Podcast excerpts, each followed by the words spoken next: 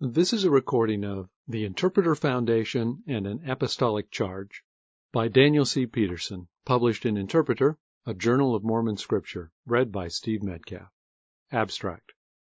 In April 2006, Dallin H. Oaks, in unpublished remarks at the naming of the Neal A. Maxwell Institute for Religious Scholarship as the successor to FARMS, reminded listeners that, "This institute belongs to God." On November 10, 2018, Elder Jeffrey R. Holland, also in unpublished remarks, titled "The Maxwell Legacy of the Twenty-First Century," renewed that commitment. The Institute should be "as faithful as eternal truth, and as bright as the light of truth that is in us." This is, likewise, the vision of the Interpreter Foundation, in contrast to Latter day Saint academic ventures at some universities. It should be "significantly different from the present national pattern," Elder Holland emphasized. "There are times when our faith will require an explicit defense." The Interpreter Foundation aspires to be in the fore of any such efforts. In unpublished remarks presented on 26 April, 2006, at a relatively small dinner celebrating the naming of the Neal A. Maxwell Institute for Religious Scholarship, Elder Dallin H. Oaks, then of the Quorum of the Twelve Apostles of the Church of Jesus Christ of Latter day Saints, and currently first counselor in the Church's first presidency, was forthright. He said, "This institute belongs to God. It must pursue an unconditional commitment to His cause, without any obsessions or any cultivation of cheering constituencies. The work of the Neal A. Maxwell Institute for Religious Scholarship must be genuine and pervasive as broad as the spiritual interests of the children of God, as faithful as eternal truth, and as bright as the light of truth that is in us." As one of the leaders of the Maxwell Institute, formerly known as the Foundation for Ancient Research and Mormon Studies, or FARMS, at that time, I was present for that memorable dinner, at which President Boyd K. Packer of the Twelve also spoke to us. I hope that some day the texts of both speeches will be publicly available. It was a thrilling evening and an inspiring one. Their vision of the work of the Maxwell Institute was also ours, and I hope and believe it is the vision of those of us involved today with the Interpreter Foundation. It was also an emotional evening for us as well as for others, including members of the Maxwell family who were in attendance. Elder Maxwell, who had died nearly two years before, on 21 July 2004, had been a beloved friend and an open, articulate, encouraging supporter of our efforts. On Saturday evening, 10 November 2018, Elder Jeffrey R. Holland of the Council of the Twelve delivered the 2018 Neal A. Maxwell Lecture on the Provo, Utah campus of Brigham Young University. His remarkable address, given under the auspices of the university's Neal A. Maxwell Institute for Religious Scholarship, was entitled The Maxwell Legacy in the Twenty-First Century. "I am speaking only to the work of the Maxwell Institute tonight," Elder Holland said, "and not to the whole of BYU's academic effort. Still," he added, "I hope that much I say will apply across the entire campus and beyond." In my judgment his remarks indeed apply beyond his immediate audience at the Maxwell Institute, and in what I hope is the spirit of 1 Nephi 19:23 I will make an effort here to begin to apply them to the work of the Interpreter Foundation, with which I have been associated since it was launched shortly after my departure from the Maxwell Institute in 2012. "I did liken all Scriptures unto us," wrote Nephi, "that it might be for our profit and learning." The 2018 Neal A. Maxwell Lecture offers us, along with those at the Maxwell Institute, an opportunity to evaluate what we're doing in the light of the teachings and priorities of those who have been divinely called to lead the Church at this time, and a chance to correct our course if that should prove necessary. The Swiss Protestant theologian Karl Barth (1886 1968), borrowing a phrase associated with St. Augustine, famously insisted that the Christian Church must be semper reformanda, always reforming or always reformed. I like the phrase and the sentiment behind it, and I believe it is true of all of us as individuals and of every organization.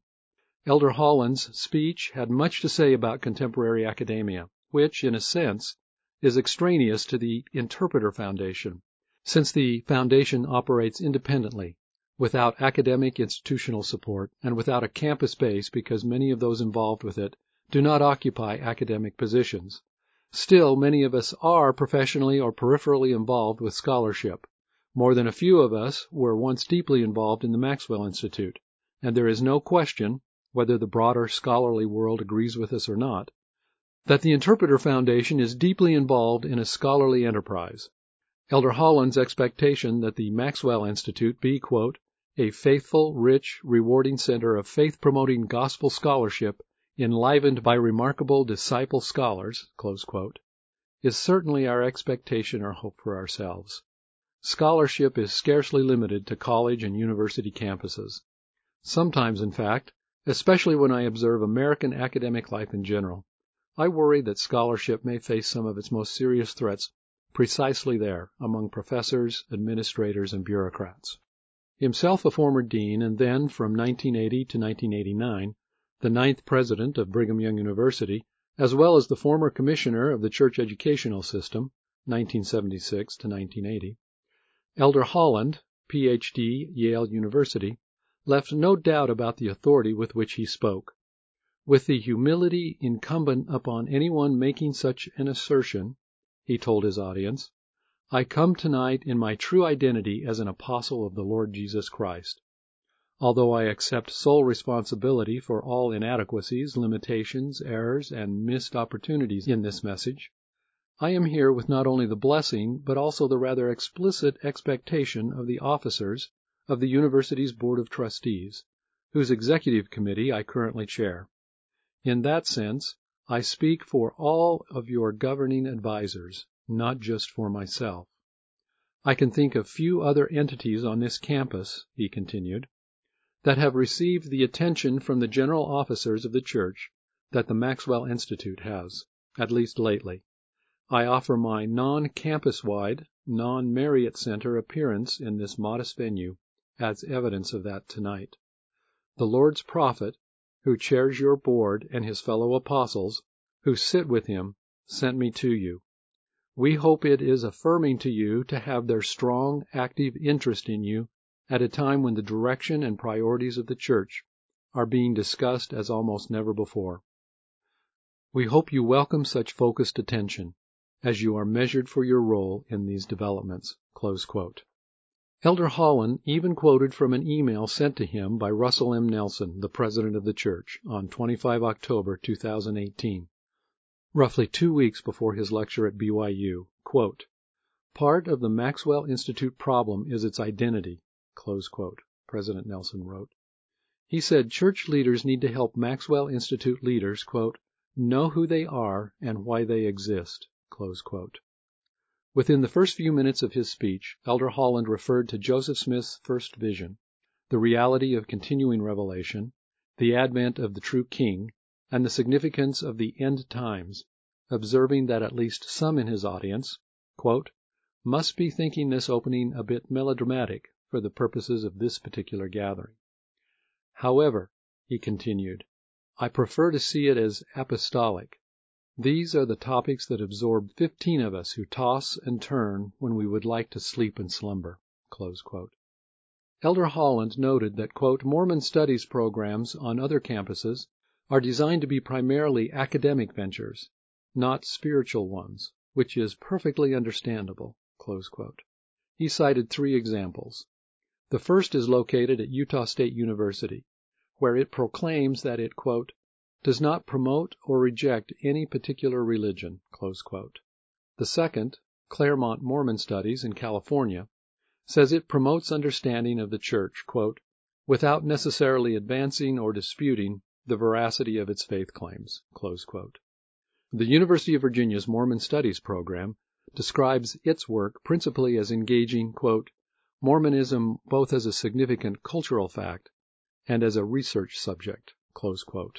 Remarked Elder Holland, These programs are, for the most part, a way for other people to look at us, making no particular call upon one's belief and having no particular covenantal consequence after the course is over or the essay is written or the seminar has ended.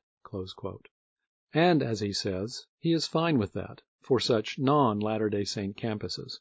However, he declares, "I would be the first to oppose such an effort on this campus if all it meant was a thoughtful exploration of our religion's richness or its intellectual substance or its historic resilience. Certainly your trustees would find it troubling. In the spirit of full disclosure, you should know that initially I was against any proposal to do at BYU what was called Mormon Studies elsewhere, because I knew what Mormon Studies elsewhere usually meant. However, over time I have come to see merit in a Latter day Saints studies effort at BYU if you are willing to make it significantly different from the present national pattern.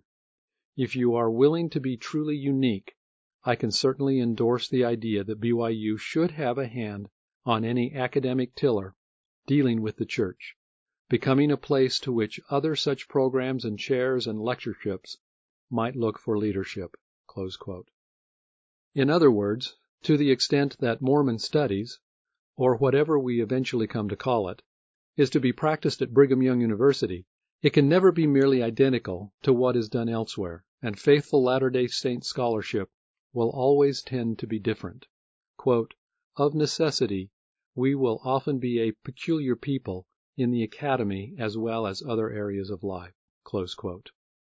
One way to maintain balance at the Maxwell Institute, Elder Holland suggested to his audience in November, would be to remember that while the Maxwell Institute may include a Mormon Studies component, albeit one determinedly unique in its nature, it cannot reduce itself to that alone. "No disciple scholars who invite others to study us even as we study ourselves, and who speak to the faithful every bit as much as to the detached, you will have to be comfortable being true oddballs in that you are going to speak to both groups. It will usually not be in the same documents, probably not with the same vocabulary and seldom, I would guess, in the same venue. But both of the believers and the merely curious need to be able to see you as a source for some of the answers to their questions, however different that source material may be. By speaking to two audiences, I'm not suggesting you be two-faced. This is not a call to hypocrisy, but precisely the opposite. When you're writing for the household of faith, you should never write anything that would give your doctoral adviser just cause to accuse you of dishonesty. Likewise, when you are writing for an academic journal, you should never write anything that would give your ministering companion just cause to accuse you of disloyalty. Your soul must be one, integrated, intact, and whole, even as your voice may speak in different languages to different audiences. This was my own long standing aspiration for the Maxwell Institute. In a sense, the position of the Interpreter Foundation, and accordingly the challenge that it faces, is somewhat different from that of the Maxwell Institute and somewhat simplified. Being academically unaffiliated, the Foundation is under no obligation ever even to affect neutrality on the subjects to which it devotes its attention. We are committed Latter day Saints, and we don't pretend otherwise. That said, however, we are committed to the standards of sound scholarship, to rigorous canons of evidence and analysis. In the long term, testimonies will not be sustained or successfully defended by the abuse of evidence or by shoddy reasoning. Moreover, we aspire to create a body of work that, at least eventually, nobody will be able to ignore who is interested in the subjects that we treat and on which we publish. As part of the background for his remarks, which, he quipped, were very much like, quote, quickly stepping from one landmine to another, Elder Holland cited an unpublished December 2014 review of the Maxwell Institute written by Terryl Givens, David Holland, and Reid Neilson. The current culture at MI, says their review, may have lost some of the Institute's founding vision and original purpose. The possibility of such drift had been a specific worry of Elder Maxwell himself voiced, for example, to a 1991 gathering of what would, after his death, come to be known as the Maxwell Institute. Over the course of his public ministry, Neal A. Maxwell spoke often and eloquently about his ideal of the disciple scholar, and Elder Holland, recalling that ideal, commented on, That hyphenated noun Elder Maxwell left us as part of his marvelous linguistic legacy." "Not all truths are of equal importance," observed Elder Holland, saying that for Elder Maxwell the spiritual half of that union was always the more important. "Though I have spoken of the disciple scholar," Elder Maxwell himself wrote, "in the end all the hyphenated words come off. We are finally disciples, men and women of Christ." "But the wonderful thing with Neal, and the thing I want for us," Elder Holland added, "is that it didn't have to come down to a choice between intellect and spirit. In a consecrated soul, consecration being one of his favorite doctrinal concepts, they would be aligned beautifully, a perfect fit, a precise overlay. But if it did come down to a choice, it would be faith, the yearning, burning commitment of the soul, that would always matter most in the end." To both Elder Maxwell and Elder Holland, apologetics the word is somewhat foreign to ordinary Latter day Saint usage, but in the context of the Restoration it refers simply to advocacy and defense of the claims of the Church of Jesus Christ of Latter day Saints describes as appropriate an important and even essential part of such disciple scholarship. "Regarding that faith filled scholarship of which Elder Maxwell speaks, may I note plainly one thing we expect you to do because it is central to your raison d'être. It is to undergird and inform the pledge Elder Maxwell made when he said of uncontested criticism, "No more slam dunks." We ask you as part of a larger game plan to always keep a scholarly hand fully in the face of those who oppose us. As a ne'er do well athlete of yesteryear, I was always told you played offense for the crowd, but you played defense for the coach. Your coaches will be very happy to have you play both superbly well." The mission of the Maxwell Institute, Elder Holland declared, extends well beyond a small, narrow academic elite. Referring to the 2014 review compiled by Drs. Givens, Holland, and Neilson, Elder Holland commented that, "Whatever else they had in mind, I thought it a marvelous understatement for them to have said, 'There will be times when our faith will require an explicit defense.' We want the Maxwell Institute and many others to contribute to that defense, with solid, reputable scholarship intended as much for everyday garden variety Latter day Saints who want their faith bolstered at least as much as it might be intended for disinterested academic colleagues across the country, whose stated purpose will never be to prove or disprove the truth claims of the Church." Ranking high among Elder Maxwell's most beloved writers was the great English scholar and Christian apologist C.S. Lewis, and in his turn Lewis was vocal throughout the years after his adult conversion to Christianity about his admiration for and his debt to the Scottish clergyman and writer George MacDonald. It was entirely appropriate, therefore, that Elder Holland too quoted MacDonald in the context of his insistence on the vital need for apologetics. "Is every Christian expected to bear witness?" asked MacDonald. And then he answered his own question: "A man content to bear no witness to the truth is not of the kingdom of heaven. One who believes must bear witness. One who sees the truth must live witnessing to it. Is our life then a witnessing to the truth? Do we carry ourselves, in the bank, on the farm, in the house or shop, in the study or chamber or workshop, as the Lord would, or as the Lord would not? Are we careful to be true? When contempt is cast on the truth, do we smile? Wronged in our presence, do we make no sign that we hold by it? I do not say we are called upon to dispute and defend with logic and argument, but we are called upon to show that we are on the other side. The soul that loves the truth and tries to be true will know when to speak and when to be silent, but the true man or woman will never look as if he or she did not care.